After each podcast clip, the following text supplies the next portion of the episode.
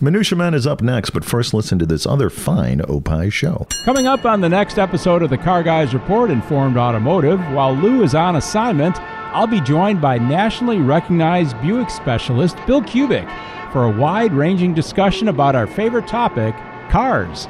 I'm Mark Vernon. Join me for this special episode of the Car Guys Report, a Tony Lasano podcast, an Opie production on the Radio Misfits Podcast Network.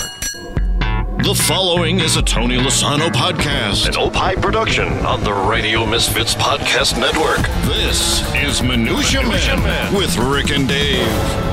I'm doing the uh, doing the middle aged uh, dancer guy right now. Okay. Ooh, the Viking All Lo- right. Yeah. It looks more like. Oh God! I feel like I've seen your old face, and I don't. I, My old face is my now face, to be honest with you. I, I don't. Uh, I don't want to ever see that again. Yeah, Is, one- is there some way we can make sure that that never happens again? the the bite the lip or The thing that I just saw? No, no. Uh, so- never again. When was the last time when you go to weddings? all- You've got a huge family. When was the last time you went to a wedding with Bridget? Uh, last summer. Okay, when was the last time you danced with Bridget at a wedding? So I dance at every wedding How many times? One. once. Right. Once. And is it the fast song or the slow? Or is it like It's the Schneewalzer. the the, the what? What's the Schneewalzer? It's the it's a it's a German song. Um, it's uh, uh, What does it mean? What does Schneewalzer mean? The, waltz. snow waltz. Okay, the sure. snow waltz. Okay. um, and there's there are several German bands in Chicago, probably uh, half a dozen. They play all the weddings that we go to, basically. And whenever I walk in and I see them, it like we'll meet eyes, and they'll know That you're the Schne- you're that the, they have to do the Schneewalzer. Okay. And that's a totally true story. Anywhere you go, like I'm, I'm doing a, I'm host. Uh, well, this is coming out on Saturday. I will be the MC on Saturday night at the Schlachtfest for Green White, and the band playing knows that I will be dancing to the Schneewalzer, and they'll play it. They may play it twice just so that I dance twice. Well, hopefully your gout won't prevent you from. Oh no, my gout is in check. Really? Oh yeah. So, what are some of the names of the German bands? Uh, well, the one that's going to play on Saturday is called Paloma. Okay, that sounds actually Polish. Eh, well, I don't know. There's a song called "Old Paloma Blanca." Okay. Um, there's another uh, uh, one called Phoenix.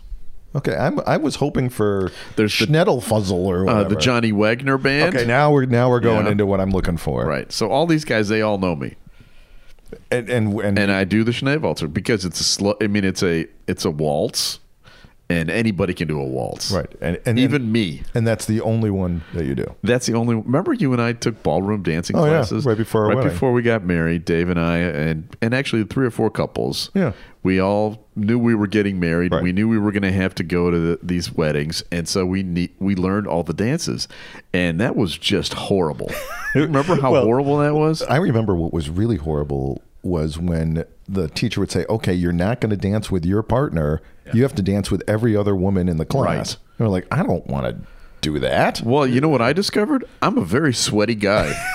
I would start, you know, if you if you start hopping around doing a polka, you know, I don't get a lot of exercise. I don't know if you know this about me. Right, and 30 years ago, we were in no better shape. No, and probably worse.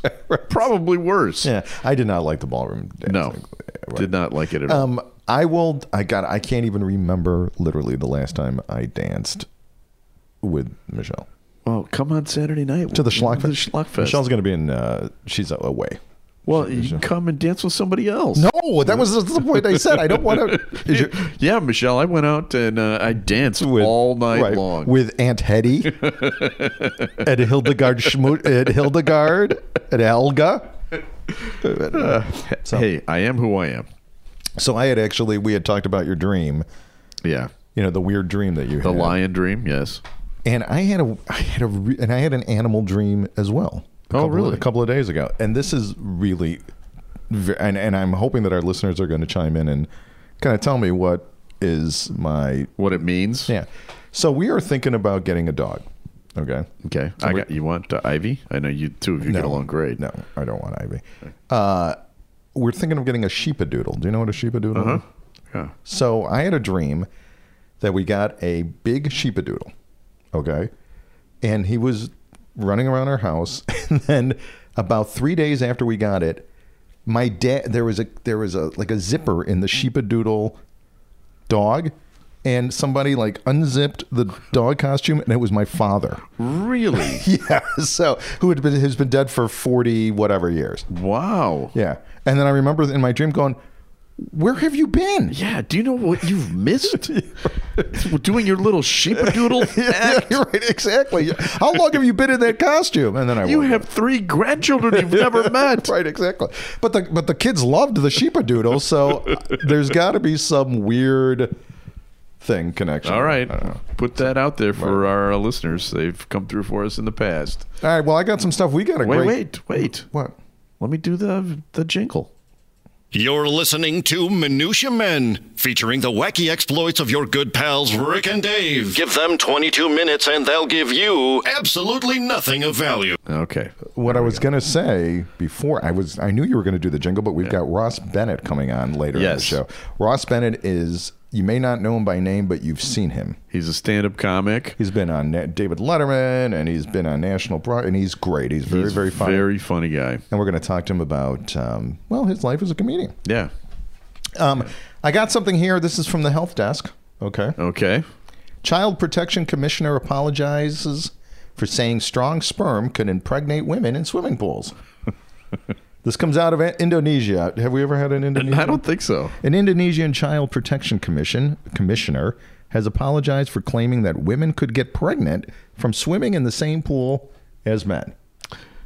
Okay. KPAI Commissioner for Health, and Narcotics, and Addictive Substances, Sploogie McGee, Not his real name. Sitti Hikmawatty, conceded that she made a mistake, an inaccurate statement when she mentioned that. As a woman said this. Yes. Uh, days earlier, like I said, she had stated in an interview with Tribune News that there is an especially strong type of male sperm that may cause pregnancy in a swimming pool. Do you think uh, she was a, a Kevin Matthews listener? Why was that a? So Kevin Matthews was a, a disc jockey at at uh, AM 1000 back in the 80s and 90s. friend of mine. I've worked with him. He had a character named Jim Shorts. Sure. Right, Jim right, Right. It was his uh, sportscaster. Yes, and his girlfriend, Jim Shorts, the the fake character Yeah. Jim Shorts, his fake girlfriend got pregnant in a swimming pool. okay, well then, so she was Indonesian. Then yeah, basically. could be. I think she actually was Asian. Okay, well, th- th- he was ahead of his time. Now, I want to talk to all the women who might be listening Okay. to our program right now. If by some remote chance that you share a swimming pool with me, Yeah. do not, you have absolutely nothing to worry about my sperm, okay? They have little ambition. They are not nearly, you know, Right. in, good enough shape Right. to and stamina to be able to swim the They don't even swim. they don't see they swim like shit you know uh, and and quite frankly they probably would need a gps to find you anyways Yeah. if they're like me which i think probably They- I'm my sure they sperm, sperm are uh, have you ever thought about if your sperm had a voice what your sperm's voice would sound like My sperm's voice. yeah Uh, i think mine would be something like um, how you doing Eeyore. yeah how are you doing hello how Looks like rain. exactly i'm just a sperm don't know where i'm going Doopy doopy Yeah, exactly. doop. Take a little nip. I'm pretty surprised that I was uh, able to father three children, but now in retrospect, there were some scientists involved. Yeah, that, that yeah, pres- you did have some help. so whatever. But what is your sperm voice? Uh, I just did it. Doop, Oh, doop, so- doop, so we have the same Oh, sperm. yeah, Oh, my. God. Actually, mine is dead. Uh, you know, I've I've been fixed. Well, that doesn't mean that all this. Well, I guess the sperm's still there, but they're they're not. Uh, no, no, it's just Oh, do they take? yeah. th- I think they're I think they're dead. They're more like So I'm more of a man than you are with right now. Yes, yes, you are. with my translocated chromosome sperms. Well, let me. T- I got a story for you, and this is my worst nightmare right now. If you know anything about me, there are uh, certain things that I worry about, um, and they all involve death. Right. Uh, my biggest fear is dying an embarrassing death, because then everything that happened before Mm-hmm. Right, that, everyone's like, "Oh, you mean the guy who, you Who know, choked on a bottle cap? right? Exactly." So embarrassing death number The guy one. who died at Schlockfest in 2020, that guy? dancing the Schneeballs, that guy. Schneeballs Rick, yeah, I remember him. yes, so that's one. My second biggest fear is appearing to be dead and either being uh, buried alive Because you are a and then son- waking up and going, "What, what the? I'm in a coffin," That- or being cremated when I wasn't fully dead. Uh, yeah, okay. right. Sure. Now this actually happened this week. No. According to police, 48 year old Paul Houston decided to take a nap on a stretcher after working for 16 hours Where's this? straight. Where is it? Uh, this is in America. Okay. America. While he was sleeping, another employee mistook him for the corpse of a 52 year old car accident victim and carried him to the crematorium. Now, uh, Paul Houston, a very sound sleeper. Before anyone could notice the mistake, he had been exposed to temperatures ranging between 1400 and 1800 Holy degrees shit. Fahrenheit and reduced to ashes. This is a true story. Wow. Jenna Anderson, one of Mr. Houston's co workers, says she heard him scream for about 15 seconds after the crematory was activated. At first, we didn't understand where that sound was coming from. Don't worry realized- about it. right, It's- when we realized what was happening, it was too late. We shut down the heating system, but he was already dead. Now, now I'm never going to sleep again. Well, I'm certainly never taking Ambien again. I'm never going to sleep again. Wow. that is the worst story ever. D- Is there any uh, thought that maybe the coworker that cremated him didn't like him and go, "Oh, sorry, my bad." Well, they, the the police have investigated it. They, there may be a, a, a criminal negligence charge, but they don't think the kid. Well, you know that I used to work at a funeral home, right? yeah in the parking lot, right? Yeah, I was a parking lot attendant for Bar Funeral Home, which is still there on the Chicago on Chicago's north side. Yeah. And after the funeral, and after the all the cars that were parked, I had to take the keys back into the funeral home and leave the back door. And the back door was where the embalming room was. So I had to walk through the embalming room, and and more often than not, there was a Yikes. there was a dead body there, on you know next up. You know, there was the pregame show, and uh, yeah, bar, that was my first paying gig was as a parking lot attendant. Well, so let me restate this. I've mentioned this to my family several times now. But before you do anything to me, I want you 100% sure I'm dead. Yeah, right. I want people poking me. I Right. want, Right. you know, punch me. Punch Right. me in the face. If Oh. I'm dead, nothing will happen. open up a beer next to me, and if I Right. move right, you're right, Right. Start playing the Schneewalzer. right, See if my feet move. right, exactly. And if there's a little bit of tap, I may not be dead yet, right? Right. Uh, just be absolutely sure. All right. So coming up in a few minutes, we've got our uh, our big guest Ross Bennett, and just because we know you may not know him by face, uh, we want to play a little bit of his comedy. I always like to close my shows by taking a little poll. Uh, by applause, who here is 50 and older? Applaud if you are 50 and older. That's enough. Don't hurt yourself. Be careful. Applaud if you're under, applaud if you're under 50.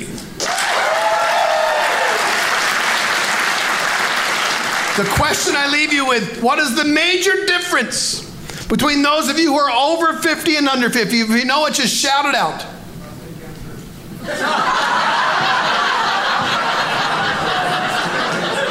a colonoscopy.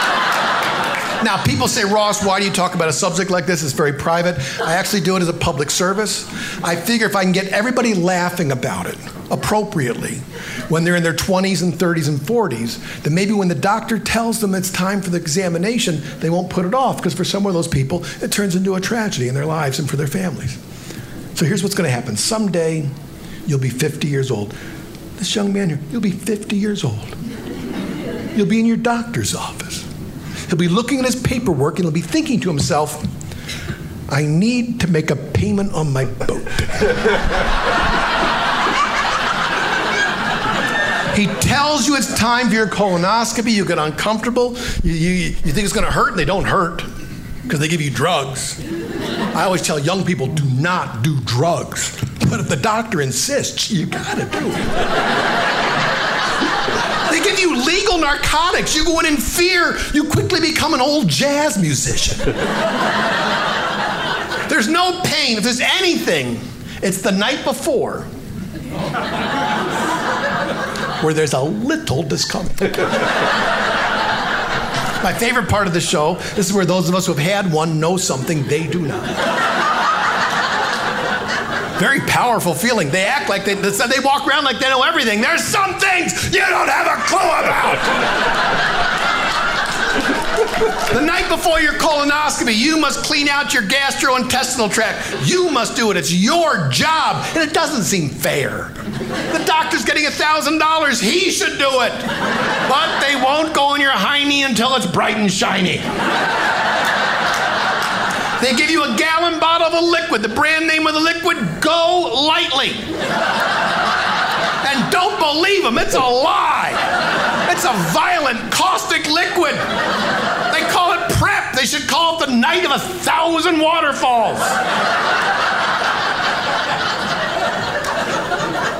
It left me chapped. So I'm here to offer advice. I'm a, this is the last thing I'll tell you. I'm here to offer you two pieces of advice. For those of you when you came for your first one, or for those of you who apparently you'll have your sixth or seventh. Here you go. You ready for this? Chapstick. Get yourself a $2 tube of chapstick. Now you don't want it to be medicated or mentholated. Regular, original. And my second piece of advice, and trust me on this, don't let what happened to me happen to you. When you're done with the chapstick,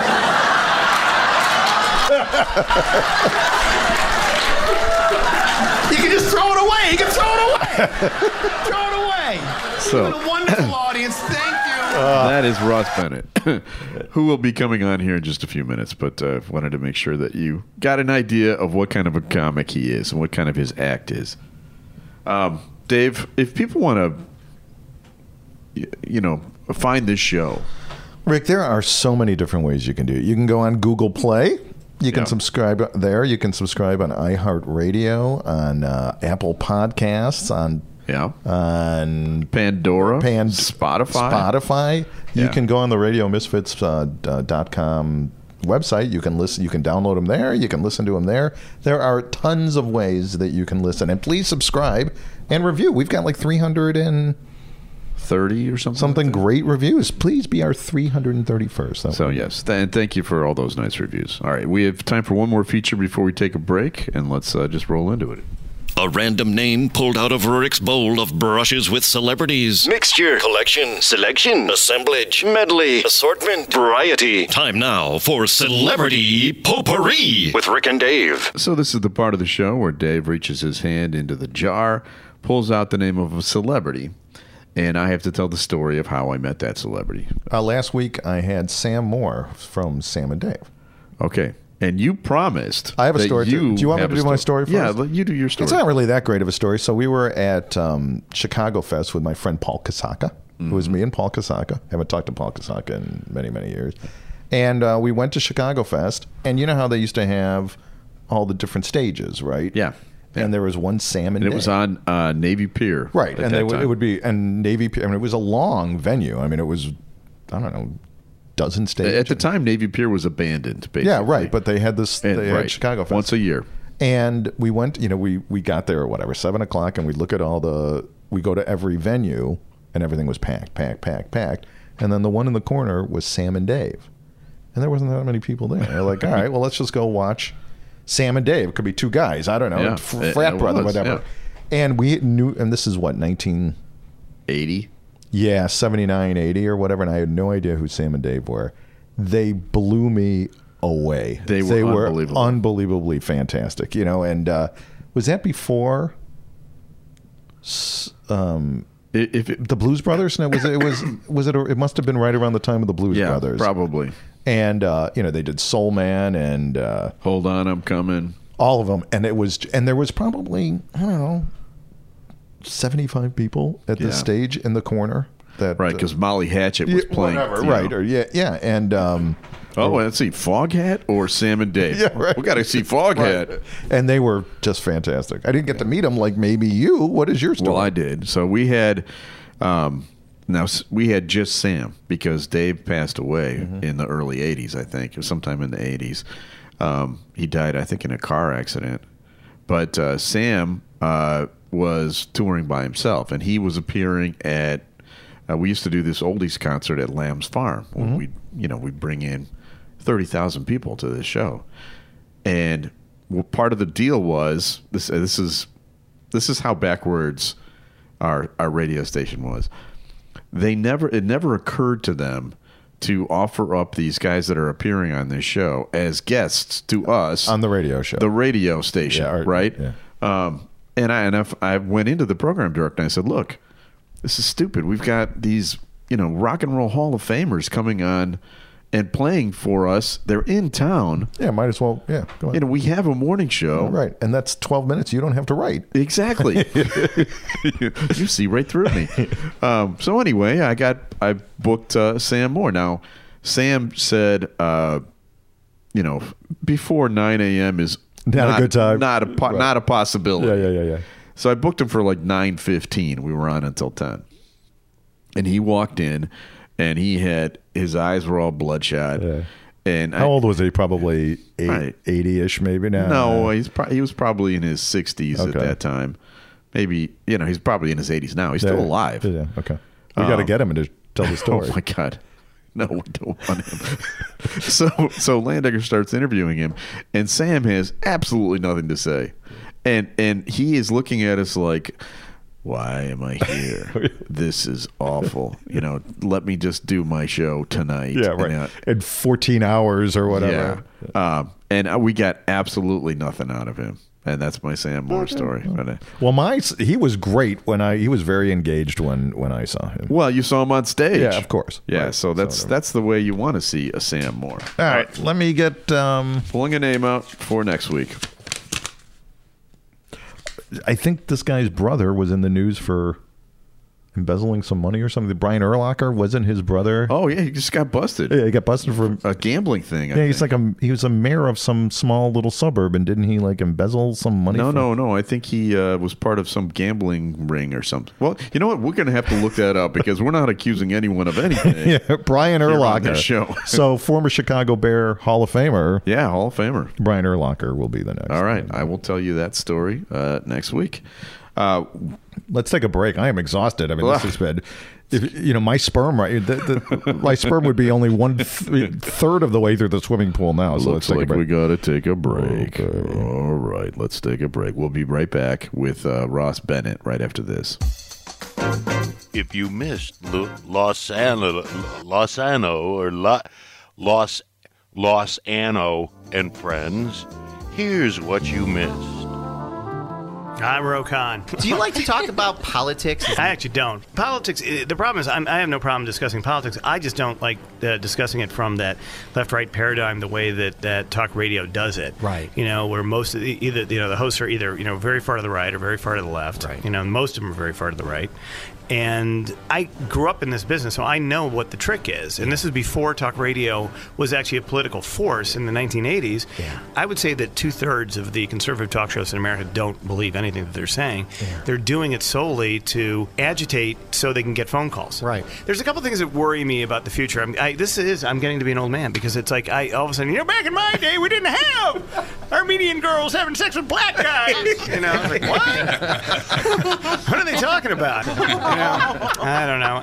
And this is not against you know the uh, Republicans or conservative philosophy because I I happen to vote Republican more than I do Democrat, but I, I vote for both. Yeah. Uh, but I'm a centrist. I could see both sides, and I decide who's who's got the better idea at that moment Right. that I think is going to be better for the future. It's not always the same thing. It's not always Right. some sort of dogma. The left dogma doesn't make any sense to me, and most of the right stuff doesn't make any sense to me.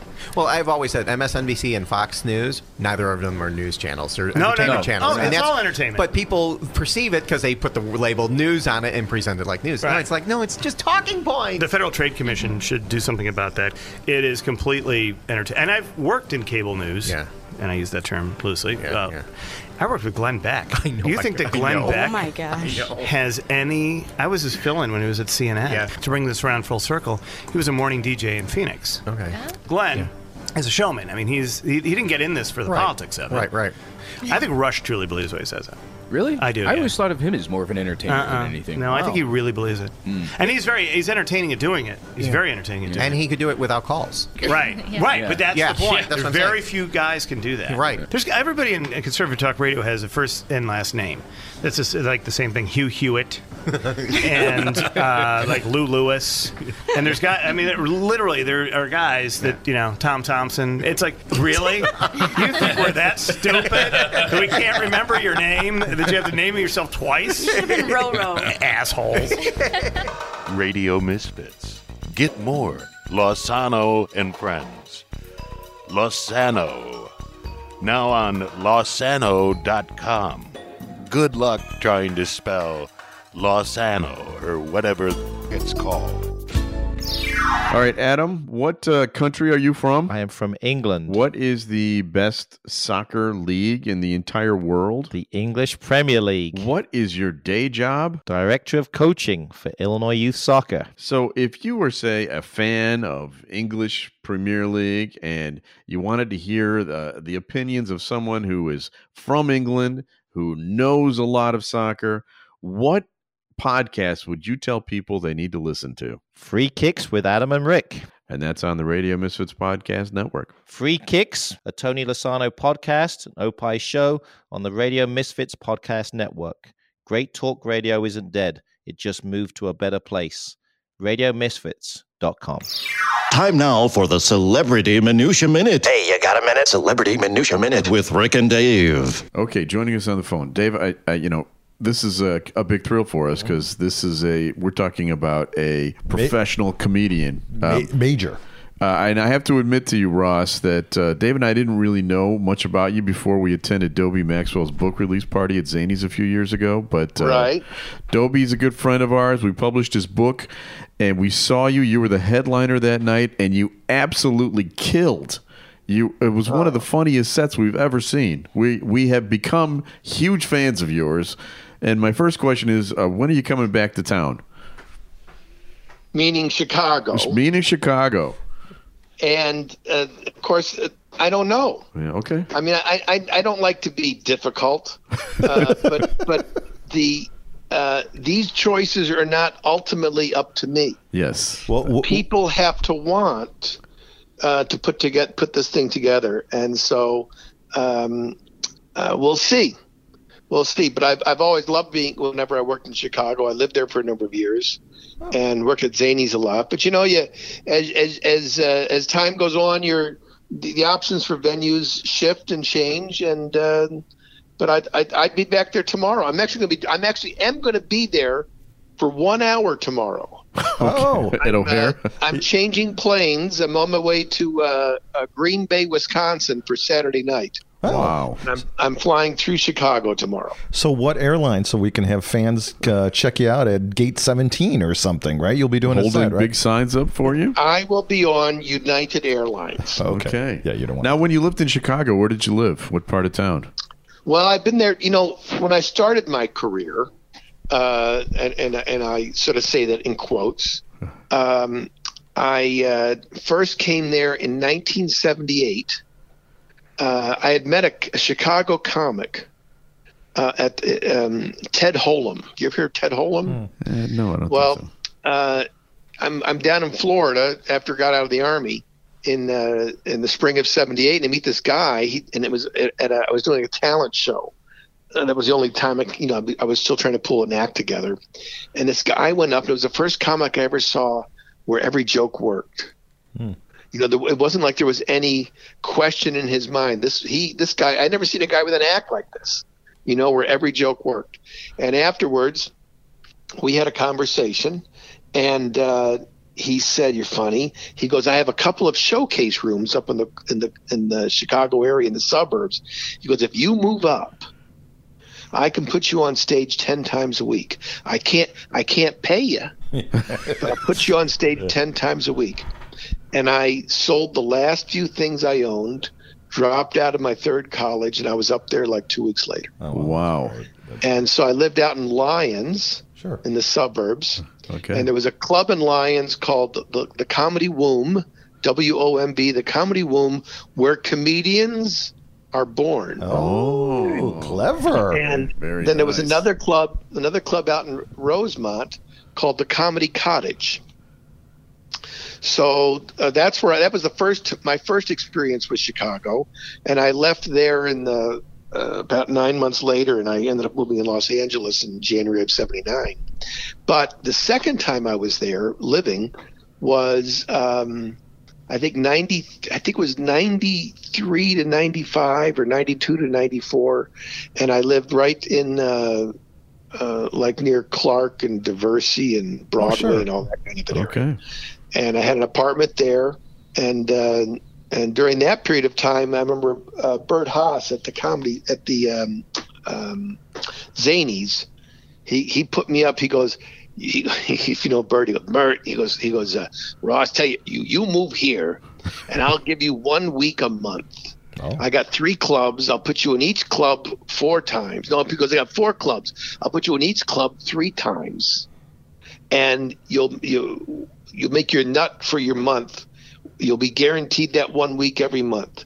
And then I sort of restructured my uh, career at that point out of the the Midwest. So Well, that's my go. And then and then while I was there, I took uh, I went to Second City because I'd always you know I was a, I was a comedy club headliner, but I'd always wanted to learn more about improv. And I spent a year and a half while I was there studying improv at the Second City. And one of my I had my my teachers were I had Colbert as a teacher That's pretty and good. I had um, uh, Carell, Steve Carell. He didn't. Wow. He, he did. He didn't have a full class, but he substituted for Colbert once. How And, about uh, that? That's around the time that Dave and I were Yeah, there we too. man. yeah, but we didn't get those teachers. We got like Stumpy McGee or whatever was ours. So you you I remember watching when I went and saw the show at Second City at that time, in like the mid '90s, and I saw Steve Carell. I said, "This guy's going to be a giant star." yeah, he was Yeah. fantastic. Colbert, Colbert, I didn't see it. You know, he was just a, a, a good-looking guy who spoke well. You know, but uh, Carell was, was obviously a genius, Oh, yeah.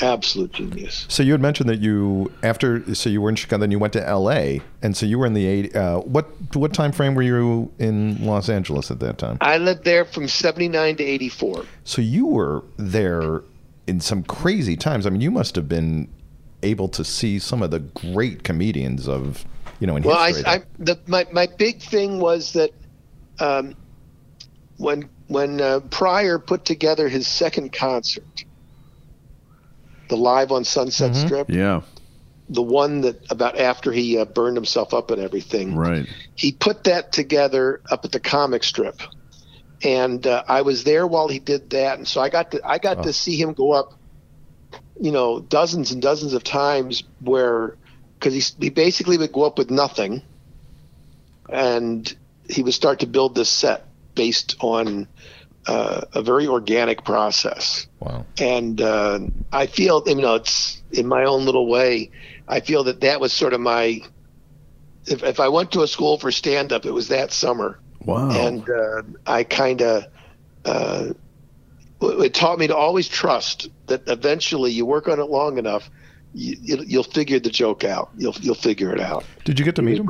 Did you get to meet him or Carlin or any of the? You know, I, I shook his hand. I remember, you know, he was he was you know, it, the great thing about comedy and comics is, you you know, I, I worked at the Comedy Cellar for a number of years in New York, and you're sitting at that table there at the, in the back of the com- of the uh, cellar, and I can be sitting there, and, and Jerry Seinfeld could come up yeah. and he's got the same pad of paper that I have.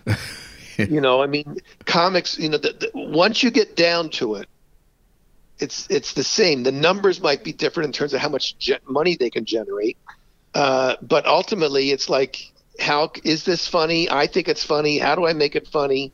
And we share that common. Um, uh, we share that, that that common experience. So most comics can hang out at least for some period of time with other comics, and they have something to say to each other. Yeah, they do hang out a lot, don't they?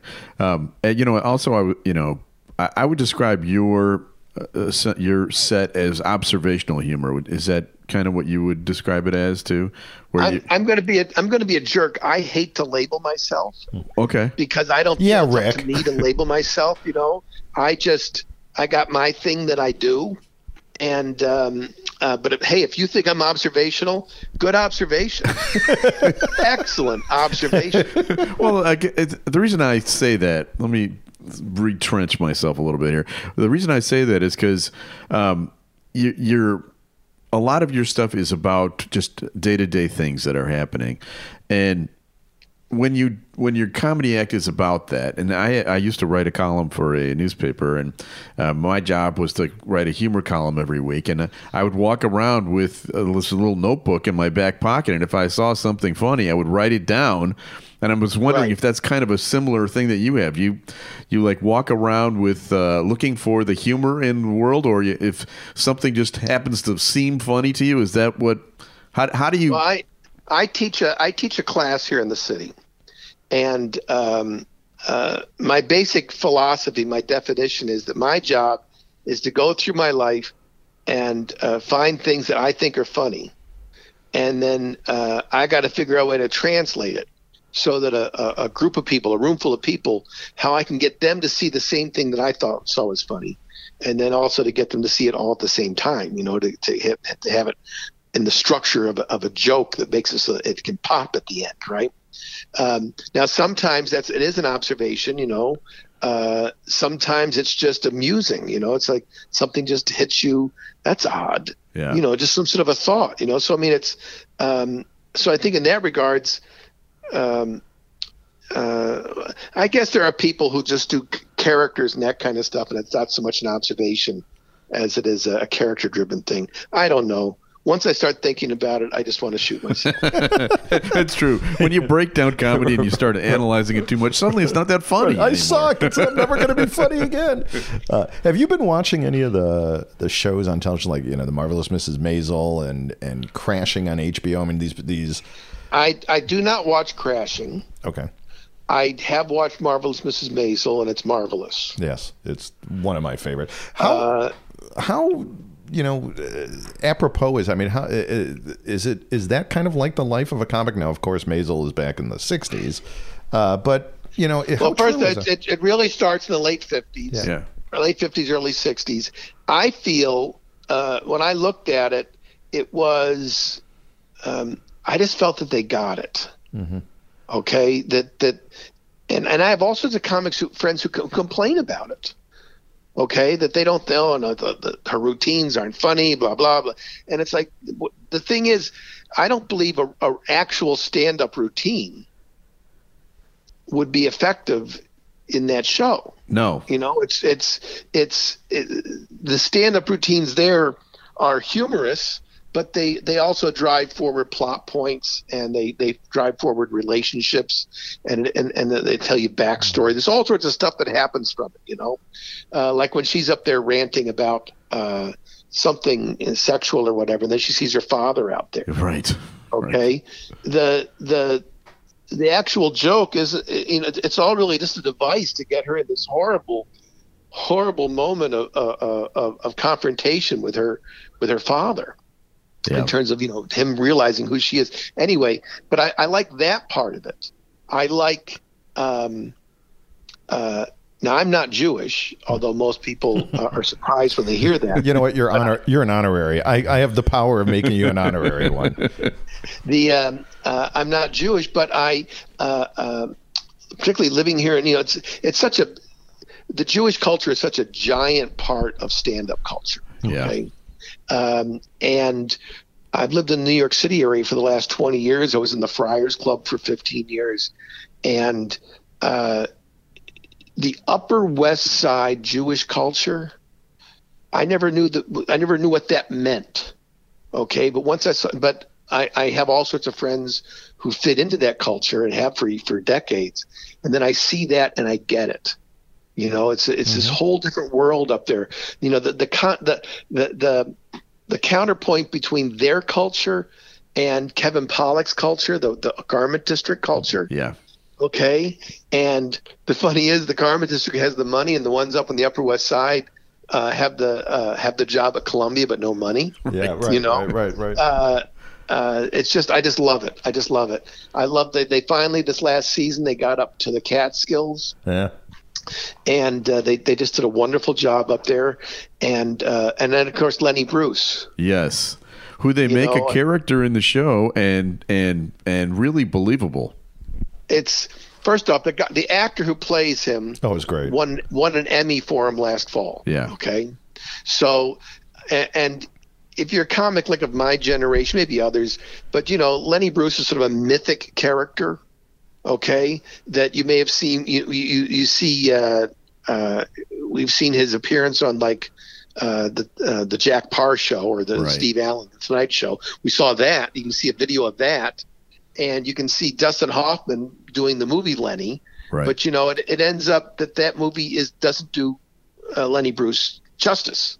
You know, because uh, I- I spoke to somebody who said that because because Dustin Hoffman's not funny. Right. it's a kind of a key ingredient. You know, it's it's he's not funny. Well, you know, all he is is Jewish, and the truth is, he looks Jewish. Dustin Hoffman looks like it's just a, a, an uber Jewish person, whereas Lenny Bruce was was was was cute Jewish. Yeah. You know, Yeah, he could have uh, passed you for know, Italian. uh, uh, Dustin Hoffman is, you know, is like molester Jewish, okay? but, but Lenny Bruce is like, you know, smooth and charming, and um, molester. Uh, Right, you got the Orthodox, you got the conservatives, and you got the molester Jews. That's right. So, um, but uh, so the, the the few things that I've actually uh, found out about him is I, I that marvelous Mrs. Maisel portrayal. I think that they get it. Yeah. No, I think that they get it. You know, it all comes down to when she bails him out of prison in the first episode, bails him out of jail in the first episode, and he's leaving the the the, the police station, and she says something to him. You know, she goes, "Well, why do you do it?" or whatever, and he looks back and he kind of throws his shoulders up, puts his hands up, and has a cute little smile on his face, and he walks yeah, out. And yeah, right. I think what gets what's get what gets lost because of how this guy died and and and uh, how he became obsessed with uh, the the speech thing and everything was he was just a really funny guy Yeah, Yeah. and he was quirky and he was obviously extremely charming because you can't be a star you can't attract an audience you know unless you're charming and he was a charming guy okay Well, let's talk about your your big moment uh, on television when you were on uh, Late Night with David Letterman. Uh, Yeah. so we're talking what six, seven years ago, something like that. thanks yes Yeah. it was seven years ago Seven years ago. uh, i Um, can't believe it but it was I have seen. I've seen the uh, set. Oh, it's great. Tell tell us the whole story because I know every comic want wants that slot, and you got it. And what happened to you before and after, and what I mean, what? Just tell us the whole Well, story. First off, I've been trying. I've been trying to get on a late night talk show, either the Tonight Show or uh, eventually or Letterman, for ever since like 1982. Right. Okay, 1980, 81. I remember auditioning for Jim McCawley, who was the talent coordinator at the Tonight Show with Johnny Carson, with starring Johnny Carson, and um, I did a set. When I got off stage, he wasn't there, and uh, I was auditioning for him. And I chased him out into the lot, into the parking lot, and he smelled of you know booze and bourbon. Oh, and um, I said, "Well, what'd you think?" And he goes, "He goes, and, and it's sort of like between burp between bourbon belches." he said, "He goes, I didn't I didn't see anything that I thought was funny." Oh boy. And then there's a pause, and then he goes, "And I definitely didn't see anything that Johnny would think was funny." Wow. and um, and of course I I always feel that that's the point when my drinking crossed the line into alcoholism. Okay. um, but it took me years and years and years to understand it, you know, because I mean, the thing is, I always just go up and get laughs. Yeah. I could always go up and just get really big laughs, you know. And I remember going to when I first got to LA, I auditioned for Mitzi Shore at the at the uh, comedy store, and I I just destroyed, absolutely destroyed to the point that afterwards, the, the one of the talent court, the guy who introduced me, like, I think it was Robert Aguayo, he said, "Well, if you're going to talk to her, now's the time," because literally the audience is still. La- I'm actually, I'm actually in, sitting I'm, I'm standing next to her at her booth in the back okay the audience is still applauding this is this is a packed audience at, Wow. the, at the at the um, uh, at the original room and by the way it was a hot, if you that room was a hot if you if you killed there, I mean, it was just it was unbelievable what would Yeah. happen. You know, just the way the the bloom shook. They're literally still applauding. She waves me down with her hand. And she says, "Don't let any of that fool you. You're not funny." Wow. Hello. Crap.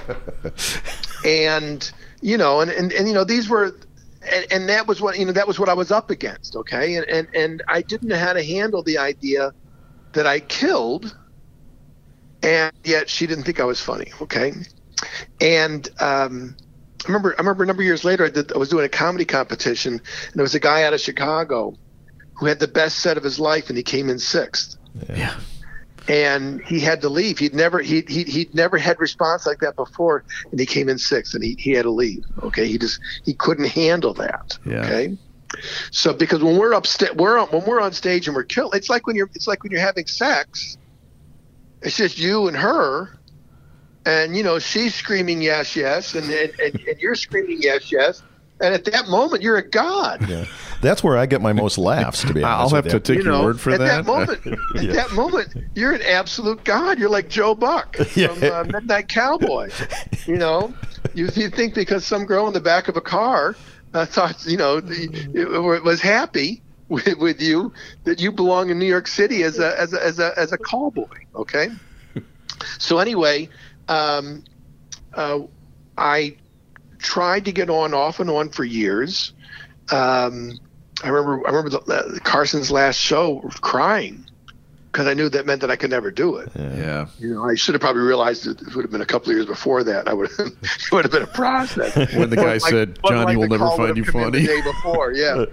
the um, um, and then so I come to New York. I move around a lot, but I came to New York in around 2000, and I'd always had a good act, but you know, it, it, I I came up with the idea that I needed to put together an act. I needed to find my material that was showcase material, material for like the clubs in New York City, okay, as opposed to just you know comedy clubs around the country Right.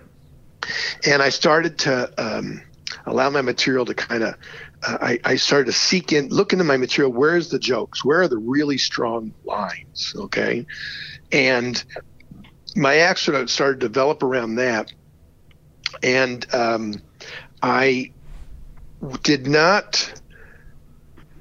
What happens is I auditioned for uh, the guy who was the coordinator there, and he didn't think I, he didn't think I was right for the show. Okay, and um, I just got tired of rejection, so I just let it go. I started doing cruises for a long time, and um, what happens is I le- I end up I lose my cruise agent, so I don't work at cruises for a year and a half. Okay, and I'm in the clubs in, in the city. This is like 2010, 11, 12, right around there.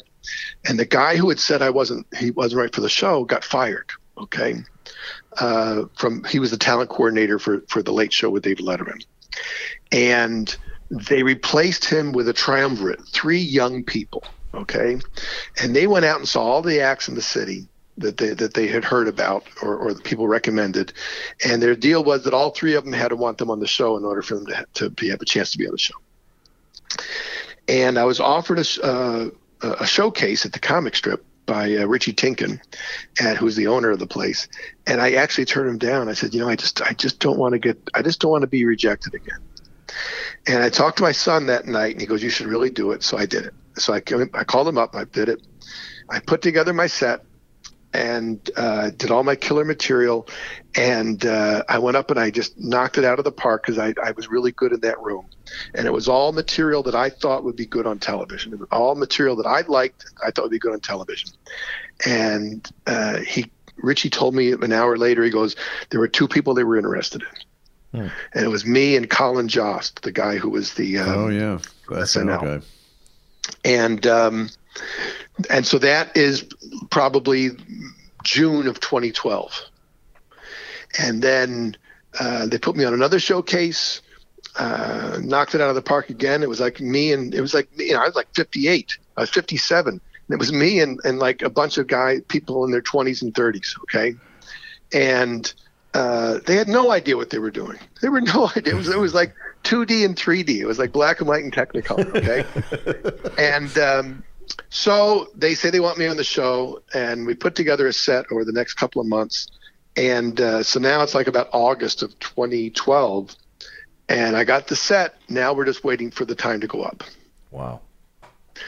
And it took another six months to find a slot. They called me up with a slot, and it was a week that I was I'd gotten back on cruise ships, and it was a week that I was going to be in on a, on a cruise ship. I had could have that week or the following week, okay, and I could take the first week they offered and cancel the cruise, or if I do the cruise, I can come back and do it the next week uh, when I get back from the cruise. And I, in my mind, I knew that I had to take the second week. That if I was to allow myself to cancel three thousand dollars of work, it would be giving the show. It would be. It'd be just. It's too needy. It was just too needy. Gotcha. You know, there's nothing worse when you're needy. It just felt too needy. Okay, and um, so between that Wednesday, that uh, the Thursday that I didn't do it, and the one I did, that week I was just praying every night that, that he didn't die of a heart attack or the ship doesn't sink, truck. right? You know, right. He didn't say some horrible racist, Yeah, yeah, right. some horribly racist, offensive thing on the air. you know, have some sort of you know, some sort of a horrible thing happen. You know, no assassin, nothing. and because you know you have to live with that for the rest of my life. You know, you know I could have. yeah, right. I'd be I'd be drunk in a bar with a cigarette. You know, I, I was almost. Uh, um, so that's the story of how I got on and everything. That's a Yeah. great. That's a great story. Yeah, you Uh, know, how many times have you watched on YouTube? Because I think I've watched it like thirty times. Uh, You do, know, do you, do you watch yourself on YouTube? I mean, do you? Do you Gen- you know, generally, generally, no. These days, what I've done is I've scrubbed it. I've scrubbed the tube Oh. to uh, do all the material that I do in my. And basically, I want to showcase the, the the material that I'm doing when people hire me for corporate events and churches and right, because uh, you do a clean act. public You- you're- events. You know, it's yeah. I mean, I the bulk of my act and my jokes were always clean, but I always had some stuff because I'm in a club that uh, you know I'm, I were, I appealed to your lesser angels. Um, Well, And, I, uh, I, I highly recommend people check out the stuff that you have up there on YouTube. We played a clip earlier about colonoscopies, uh, just to uh, tease your appearance. Um, that Which is a great something that Dave and I relate to totally. Yeah. We're Have about you the same age as you. did you get? Did you pull it off the dry bar? I don't know what. Uh, where, did, where did we get that? I don't know. Dave, I- Dave brought it in, so I'm not sure. All right. Well, here's the thing: you go on YouTube and you uh, you put in Ross Bennett dry bar. okay. Okay, and you know about dry bar comedy? No. What, what what's what's up with you guys? Dry bar comedy is a um, uh, it's a it's a uh, it's online out of Utah, and it's basically it's Netflix for clean comedy. Oh, okay. And they have over 50 or between 50 and 100 comics who have produced, they've produced full 45 minute like Netflix specials, but it's all clean comedy. Oh wow. Okay. So they have a Facebook page, face uh, a dry bar. You can get the clips on YouTube. You just clicking right now, Ross Bennett YouTube. I mean, Ross Bennett uh, dry bar, you'll see it. And uh, then they also have a website where you can get the full specials. Okay. Oh, well, there you go. Um, and we're talking about. I mean, I've got my my that my videos on there have like three four million hits, Wow. well, there you go. and uh, and some people have things of like 50, 100 million hits. I mean, there's like there's some people when they connect, they really connect, you know. Um, but that's that's if you want to see my stuff, they got it's they got four chunks out of my 45 minute thing up there that uh, I think really show me well. The best. I'm I'm, I'm very proud of those. Well, we appreciate you coming on Oh, today great, to Ross. do this uh, interview. We, it's always fun talking to you, and you know we're fans, and we wish you Oh, the best thanks, in your man. career. And if you're in I the love what I, I love what I do, and I'm glad that I'm able to make people laugh and, and have a good time. and if people are listening and you're in the United Terminal uh, tomorrow from what seven to seven thirty or something, you can Right, catch. right, Ro- right. Hold a sign up. Hey, thanks a lot, man. We'll be in touch. Uh, and, All right. Uh, thanks, buddy, and uh, uh, safe travels. And thanks a lot. All right, bye. bye bye. Well, thanks so much. That was great. Ross. I mean, he. Um, I love the David Letterman story and just you take a deep dive into comedy. You know, well, these guys, it, you you see them on stage, and it looks like they're just going up there and being funny, but there is so much thought and so much. Uh, Well, it takes. He just basically said it took it took him a lifetime to do a forty minute set. You know, um, and no, it's he's. He's a great guy. And if you're in Green Bay, That's right, or at the airport. Uh, so a special thanks to our executive producer Tony Lasana with opishows.com. Opie is hippo backwards, O P P I H shows.com. We're distributed by Ed Cilla with Radio Misfits. Great Talk Radio isn't dead. It just moved to a better place, radiomisfits.com. And we'll be back again next week with another episode of Minutia Men. The proceeding was a presentation of Opie Productions. Find our other great shows wherever you find podcasts, including opishows.com. Thank you. This has been a presentation of Opie Productions. Tony, can you shut up? What do you get when you hear a celebrity Minutia Men interview, Dave? Rick, think of Dan Rather and Bill Maher having a kid. Is that right? Yeah. So you'll get minutia. Right. What does a Damone from Fast Times at Ridgemont High really think about the movie? Only one place to find out, and that's Celebrity Minutia Men Interview, a Tony Lasano podcast. Go to opishows.com or wherever you find podcasts. Just search for Radio Misfits. Direct from the Rock and Roll Hall of Fame. Stay tuned. Rock on TV. Now at the Museum of Broadcast Communications. From bandstand to gaga. Let's rock on TV. For info and tickets, visit museum.tv. Coming to a podcast near you on the Opie Shows and Radio Misfits Podcast Network, it is And Friends. We are back with season three. I'm Woo. Sam. I'm Tommy. And I'm Kimmy. We talk about everything and anything you could possibly think of. Tommy, what do you usually talk about? I like to talk about just anything that'll take us down a rabbit hole and start a discussion about it. Kim, what are you up to? Well, I have some sex talk for this season, but I've changed it a bit for you boys. Changed it. Because I want to keep it fresh and hopefully make it not as raunchy. Oh. But Sammy, what do you got? Oh, I got Florida Man stories that are a little bit shorter and a little bit funnier, I'll have to say so myself. But you'll hear all of that on And Friends. Great Talk Radio isn't dead, it just moved to a better place. Radio Misfits? Dot com.